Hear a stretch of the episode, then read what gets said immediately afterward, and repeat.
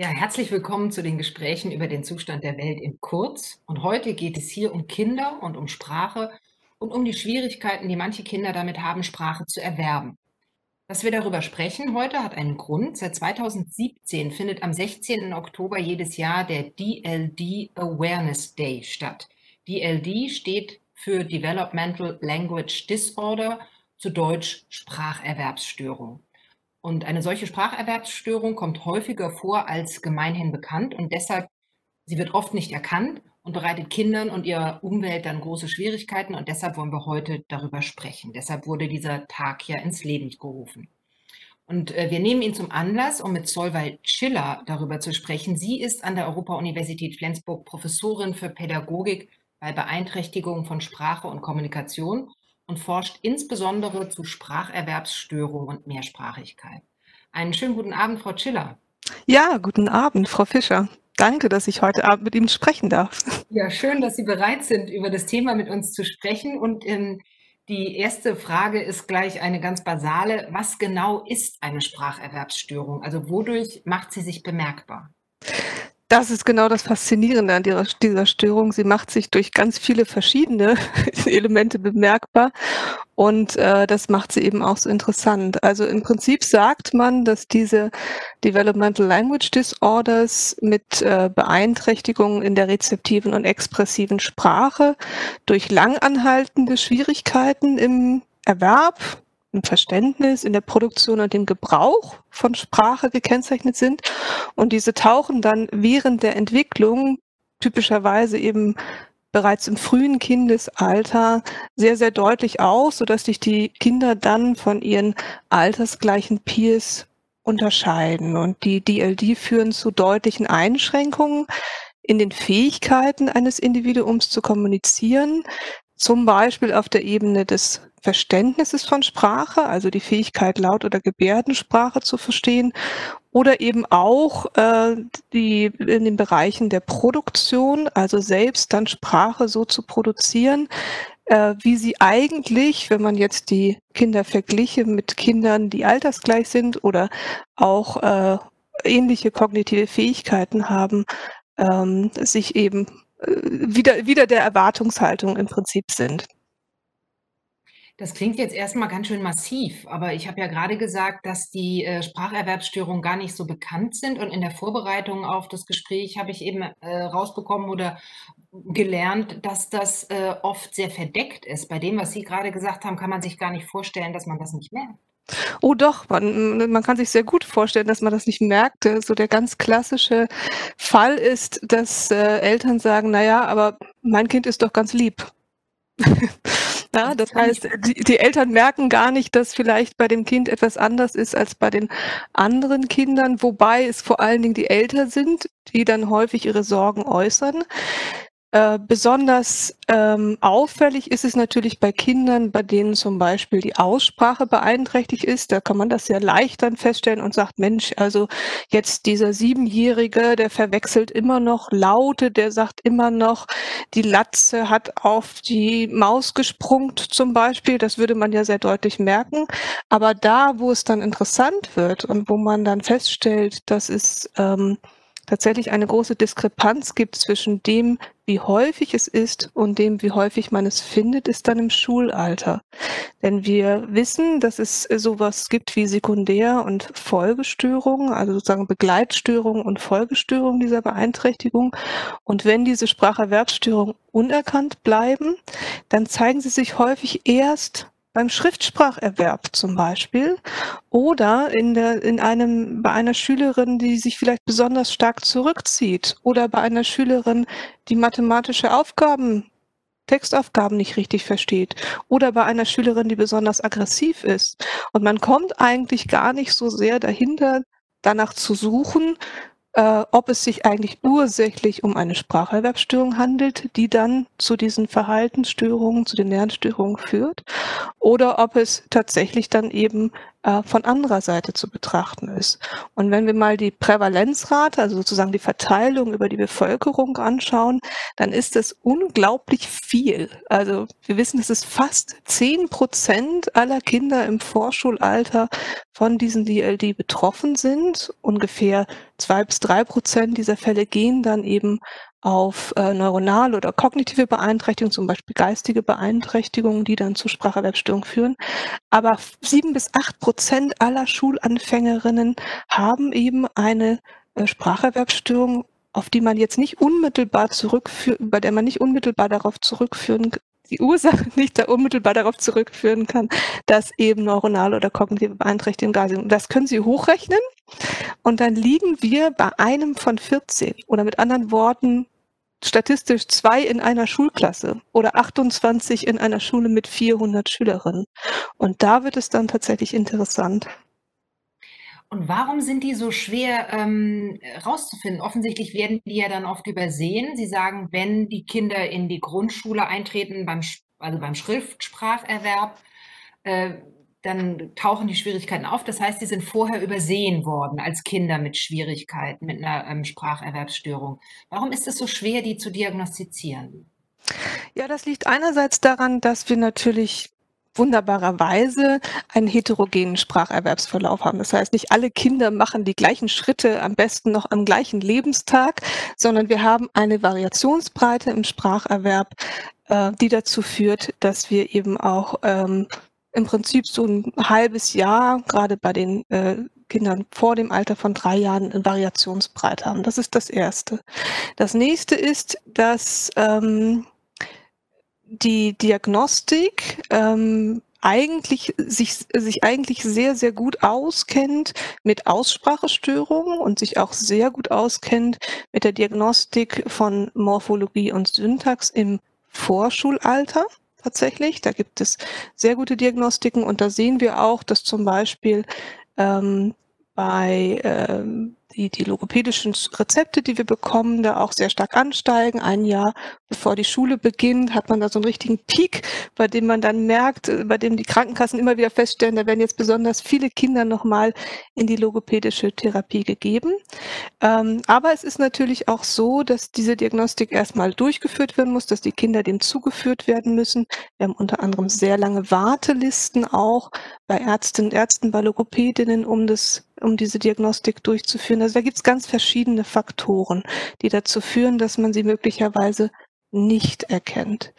Ähm, es gibt auch gerade bei mehrsprachigen äh, Kindern gab es eine ganze Zeit lang das Problem dieses Wait and See. Das heißt, dass man sagte, naja, weil die mehrsprachigen ja nun mehrsprachig sind und mehrere Sprachen lernen, deswegen ist das, was da so an Sprache vielleicht nicht altersangemessen ist, ähm, wahrscheinlich einfach nur die Mehrsprachigkeit. Da kann es ja erstmal keine Spracherwerbsstörung geben. Da wollen wir erstmal abwarten und gucken, wie sich das entwickelt. Das gibt es übrigens auch bei einsprachigen Kindern, dass man sagt, ich warte erstmal ab, ach, das wächst sich aus, das wächst sich zurecht. Und das führt dann eben in der Praxis häufig dazu, dass es auch unerkannt bleibt.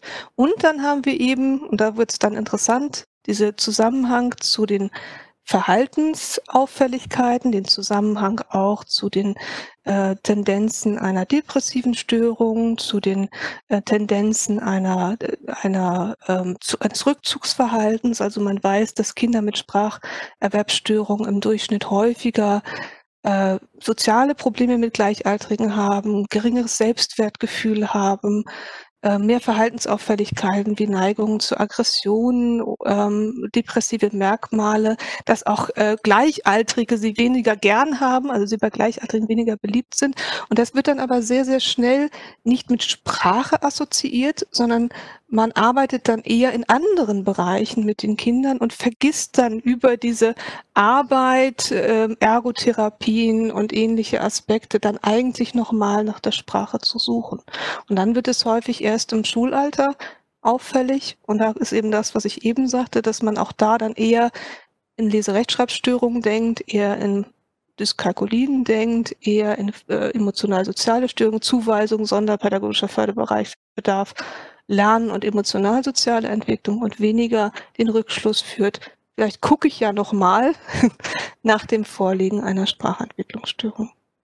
Die vielleicht die Ursache für das Verhalten ist, weil sie das Kind stresst, weil es sich Namen schlechter merken kann, äh, im Unterricht oder auch in den Interaktionen, äh, schlecht versteht, langsam reagieren kann und all das. Ja, zum Beispiel. Und auch, Sie können sich das tatsächlich so vorstellen, dass, ähm, dass der Prozessor tatsächlich anders funktioniert. Das heißt, bis Sie dann entdecken, dass das, was Sie verstehen, nicht das ist, was die anderen verstehen, braucht es natürlich auch ein bisschen Hilfe von außen, weil Sie es einfach nicht anders kennen, tatsächlich. Die wohnen in ihrem Kopf, die denken, das ist normal.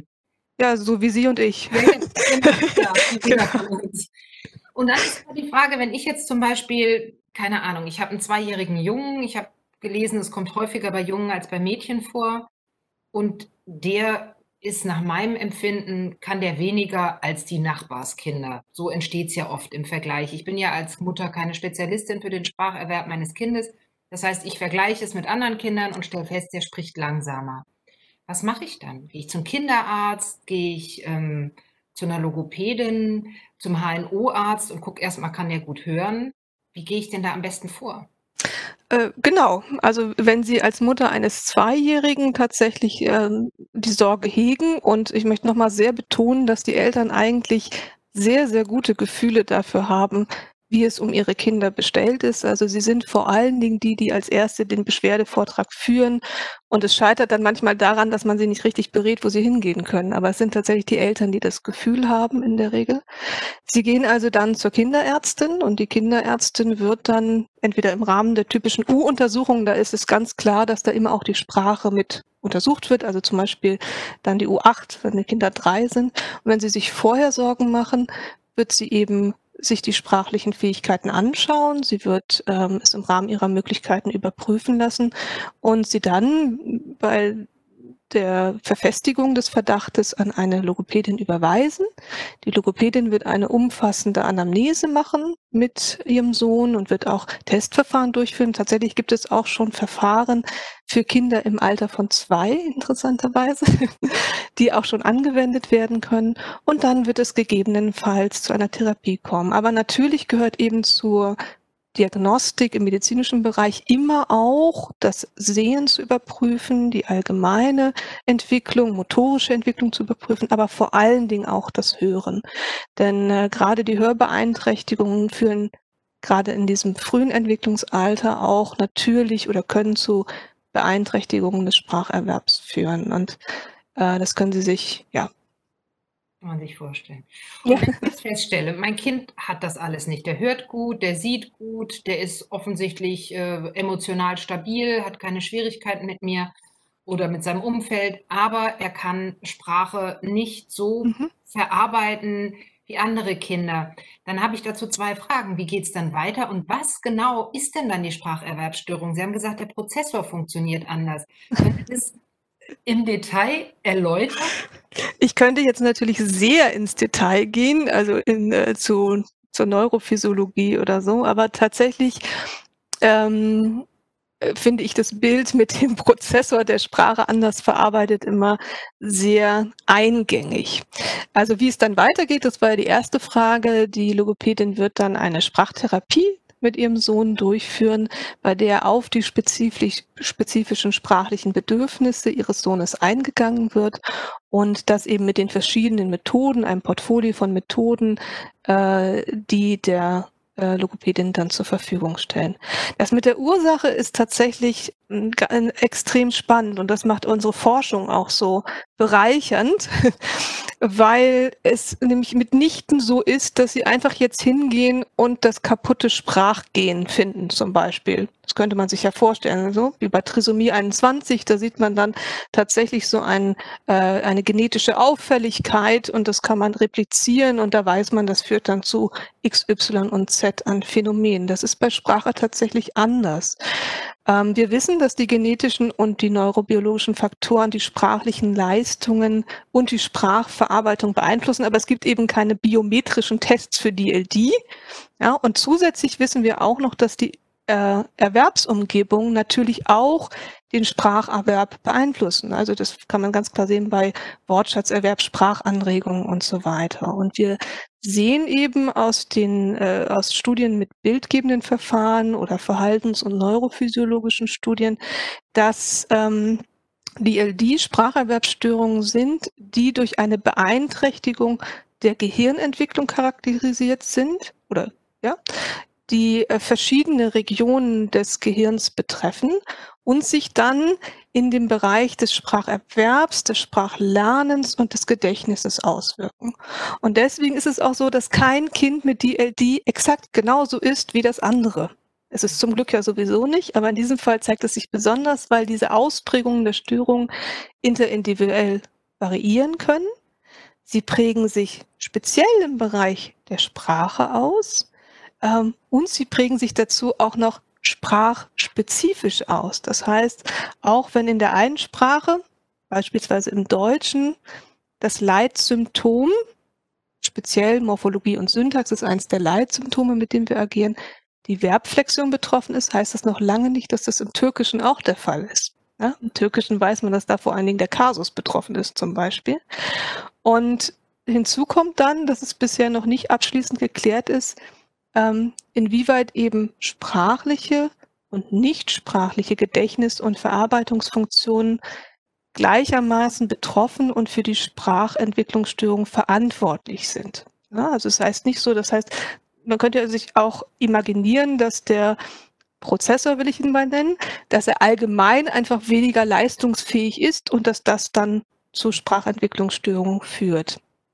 Ähm, so weiß man zum Beispiel, dass es Funktionsbeeinträchtigungen der, in der auditiven Verarbeitung gibt, zum Beispiel diese kurzfristige Speicherung von auditiven Informationen im Arbeitsgedächtnis ist ein Faktum, das bei DLD häufig beeinträchtigt ist, aber dann wiederum nicht bei allen Kindern. Ja? Andererseits ist es so, dass Aufmerksamkeits- und Gedächtniseinschränkungen, wie zum Beispiel bei ADHS, ja, das ist ja auch eine Aufmerksamkeits- und Defizithyperaktivitätsstörung nicht zwangsläufig wieder mit Sprachproblemen gekoppelt ist. Also wir suchen da wirklich nach der Henne und dem Ei. Und im Moment äh, sind wir sehr mit der Henne beschäftigt, doch. Also es ist äh, sehr kompliziert, es zu finden. Es hat äh, große und für das Leben des Kindes ja äh, sehr entscheidende Auswirkungen. Und ähm, da nochmal die Frage, oder kann man denn was tun? Kann man, man kann eine ganze Menge tun, ja. Also um das nochmal klarzustellen, es ist nicht unbedingt immer überall kompliziert ist zu finden. Also die Diagnostika, die wir haben, gerade im Vorschulalter, die können relativ sicher äh, Kinder mit und ohne Spracherwerbsstörung im Deutschen, also monolingual Kinder mit und ohne Spracherwerbsstörung voneinander differenzieren. Also so weit sind wir mittlerweile. Wenn wir dann den Verdacht haben, dann können, kann die Logopädin das auch diagnostizieren. Die Krux liegt ein bisschen daran, dass der Spracherwerb äh, von so vielen Faktoren beeinflusst wird. Ähm, wenn Sie zum Beispiel sich vorstellen, dass Sie mit einem Fünfjährigen einen Wortschatztest machen, also wo es darum geht, wie viele Wörter oder äh, kann, kann das Kind eigentlich in diesem Alter, ähm, dann können Sie sich vorstellen, dass zum Beispiel auch die Wortschatzentwicklung und die Menge des Wortschatzes und die Qualität und die Differenziertheit des Wortschatzes doch sehr auch von den Sprachenerfahrungen eines Kindes abhängig ist. Und so finden wir immer wieder auch, dass natürlich Kinder, die aus Familien kommen mit einem niedrigen sozioökonomischen Status, systematisch von solchen Testverfahren auch benachteiligt werden können. Ne? Das heißt, man muss immer genau gucken, welchen sprachlichen Bereich schaut man sich an. Sehr gut funktionieren Tests, die die Ausprägung auf der Ebene der Grammatik diagnostizieren. Da gibt es Testverfahren, die heißen zum Beispiel Tests äh, zum Nachsprechen von Sätzen. Und die sind schon lange etabliert und auch international äh, werden die angewandt und sind eigentlich sehr, sehr aussagekräftig. Aus unseren eigenen Forschungsprojekten wissen wir, dass gerade die Kombination von Sätzen zum Nach äh, Tests zum Nachsprechen von Sätzen und Tests zum Nachsprechen von Kunstwörtern doch diagnostisch eine sehr hohe Sensitivität und Spezifizität äh, aufweist. Und was man jetzt tun kann, eine ganze Menge hatte ich ja schon gesagt. Also zunächst einmal können Sie natürlich durch diese medizinische Diagnostik gehen und den Weg der, des Sozialgesetzbuches gehen. Das heißt, Sie können jetzt einfach die logopädische Therapie in Anspruch nehmen und ähm, dort in der Vielfalt der Therapien und der Therapeutinnen davon profitieren, dass dort für die entsprechende Ausprägung oder die Ausprägung der Störung des Individuums auch die richtigen Therapien angewandt werden. Ähm, die Hoffnung bei diesen Therapien ist immer, dass man im Prinzip gerade im Vorschulalter ähm, die stagnierenden Prozesse im Erwerb neu anregt, um dann eben die, die Weiterentwicklung ähm, des Erwerbs, sozusagen den Eigenerwerb auch wieder in die aktiveren Bahnen zu lenken. Das ist so eine Idee, die dahinter steht. Ähm, eine weitere Strategie, eine weitere Therapiemöglichkeit, wenn es zum Beispiel im Bereich des Wortschatzes ist, da geht es dann darum, ähm, Strategien zu vermitteln, mit deren Hilfe man sich Wörter besser merken kann oder sie schneller abrufen kann. Ähm, und dann gibt es wiederum auch äh, Therapien, die darauf abzielen, dass der Grammatikerwerb ähm, regulär weiterläuft. Das heißt, man stellt fest, auf welcher Ebene stagniert der Erwerb und versucht dann mit Hilfe von gezielter Intervention und gezielter Gestaltung des sprachlichen Angebotes dort zu agieren. Und es gibt, ja, das wäre also sozusagen der therapeutische Weg. Frau Tiller, wir sind schon hm? fast am Ende. Wir haben schon fast 20 Minuten gesprochen, weil das ist ja tatsächlich unfassbar komplex, hat ganz große Auswirkungen. Und ähm, ich habe jetzt gelernt, dass, es, dass, man es, dass man es finden kann, dass es Therapien gibt. Mich würde jetzt noch eine Frage zum Ende aber interessieren, ist, ähm, müssten Lehrerinnen, weil Sie arbeiten ja auch an der Europa-Universität Flensburg als Professorin, müssten Lehrerinnen und Lehrer insgesamt über diese Krankheit nicht auch informiert sein, dass sie die Möglichkeit haben, Kinder in den Klassen zu erkennen? Auch als Frage anlässlich des DLD Awareness Day, der ja auf diese, auf diese ähm, äh, Spracherwerbsstörung breiter aufmerksam machen will. Unbedingt. Also ich habe äh, eine ganz klare Bitte an die Lehrkräfte. Das heißt, das, ist, das die schließt an das an, was ich eingangs gesagt habe, dass eben zu bedenken ist, dass Verhaltensauffälligkeiten oder Lernbeeinträchtigungen bei Schülerinnen äh, grundsätzlich nicht immer darin begründet sind, dass die Lehrerin schon weiß, wo es herkommt, sondern dass denen tatsächlich eine DLD zugrunde liegen kann. Und dass diese die, die rezeptiven Störungen insbesondere sehr oft unentdeckt sind, oft kommt es eben zu Fehldiagnosen, weil diese DLD im Kindesalter unentdeckt war und sie sich erst in den späteren Grundschuljahren im Erwerb der Schriftsprache, im Verstehen von Textaufgaben oder eben in diesem unkonzentrierten, zappeligen, schweigsamen, aggressiven Verhalten zeigt. Und der nächste Aspekt ist, wir können sehr viel tun, wenn wir wirklich konsequent jetzt äh, allgemein, äh, von den allgemeinen äh, äh, Lehrkräften ausgehend Prinzipien guten Unterrichts gestalten. Also eine klare Unterrichtsstruktur, einen verlässlichen Unterricht, auch ein sprachliches Vorbild zu machen, über Sprache sprechen, mit Sprache spielen, handlungsbegleitend sprechen. Es geht also auch bei diesen äh, SchülerInnen auf gar keinen Fall darum, immer zu kompensieren, also einfach immer weniger und einfacher und bloß alles weglassen, sondern ganz im Gegenteil auch das Nichtverstehen zu thematisieren, ähm, sich gezielt Hilfe zu holen von den Kolleginnen mit dem Förderschwerpunkt Sprache und Kommunikation, von den Expertinnen im Bereich und ähm, die, äh, die sprachpädagogische Expertise zu nutzen, um davon ausgehend dann auch ähm, tatsächlich den Unterricht gezielter für alle SchülerInnen so zu planen, dass er eben sprachlich anregend bleibt. Frau vielen Dank für, für den Einblick in eine ähm, ja, faszinierende Welt, kann man äh, sagen. Das ist für diejenigen, die darunter leiden, wahrscheinlich nicht einfach faszinierend, sondern auch schwierig. Aber ähm, danke, dass Sie mit uns heute über DLD gesprochen haben, über Spracherwerbsstörungen. Wir werden den Link zur Homepage unten ähm, einblenden. Und ja, danke, dass Sie heute bei uns waren. Ich danke Ihnen, Frau Fischer. Einen guten Abend.